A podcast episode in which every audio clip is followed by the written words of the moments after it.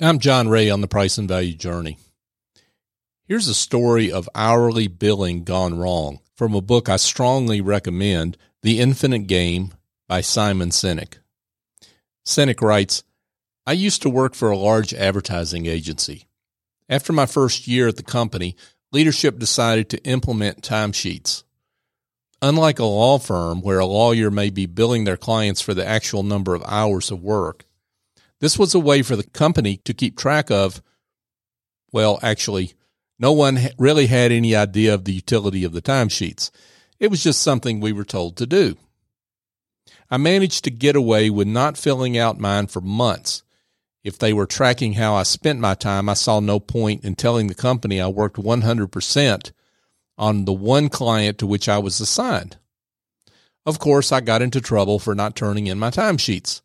And so from then on, at the end of every month, I sat down with all my timesheets and filled them out in one go. In at 9:30 a.m., out at 5:30 p.m. In reality, I often came in earlier and left later. But who cares? I recall taking my timesheets to my boss for his signature. He looked them over and commented sarcastically, You're certainly a very consistent worker, aren't you?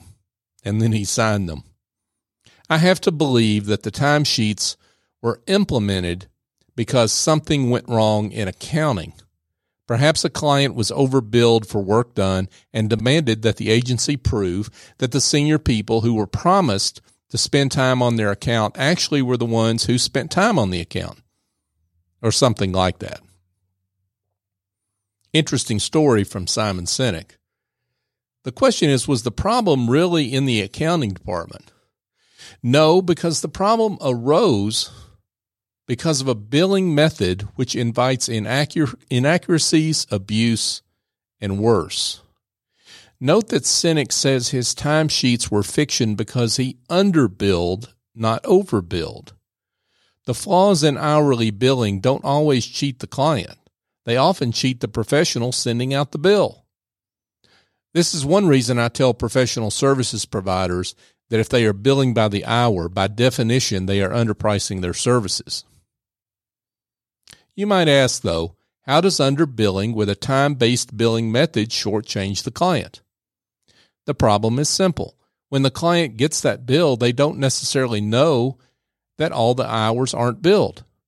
An invoice based on time invites questions like Did this work really take that much time?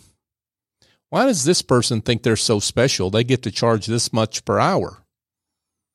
And then, even after being told hours have been shaved off the bill, the client says, Hmm, can I trust that the previous bills I paid were right? What about the future ones? Will they try to make it back on me? All these questions are misdirected. None of them address the most central point.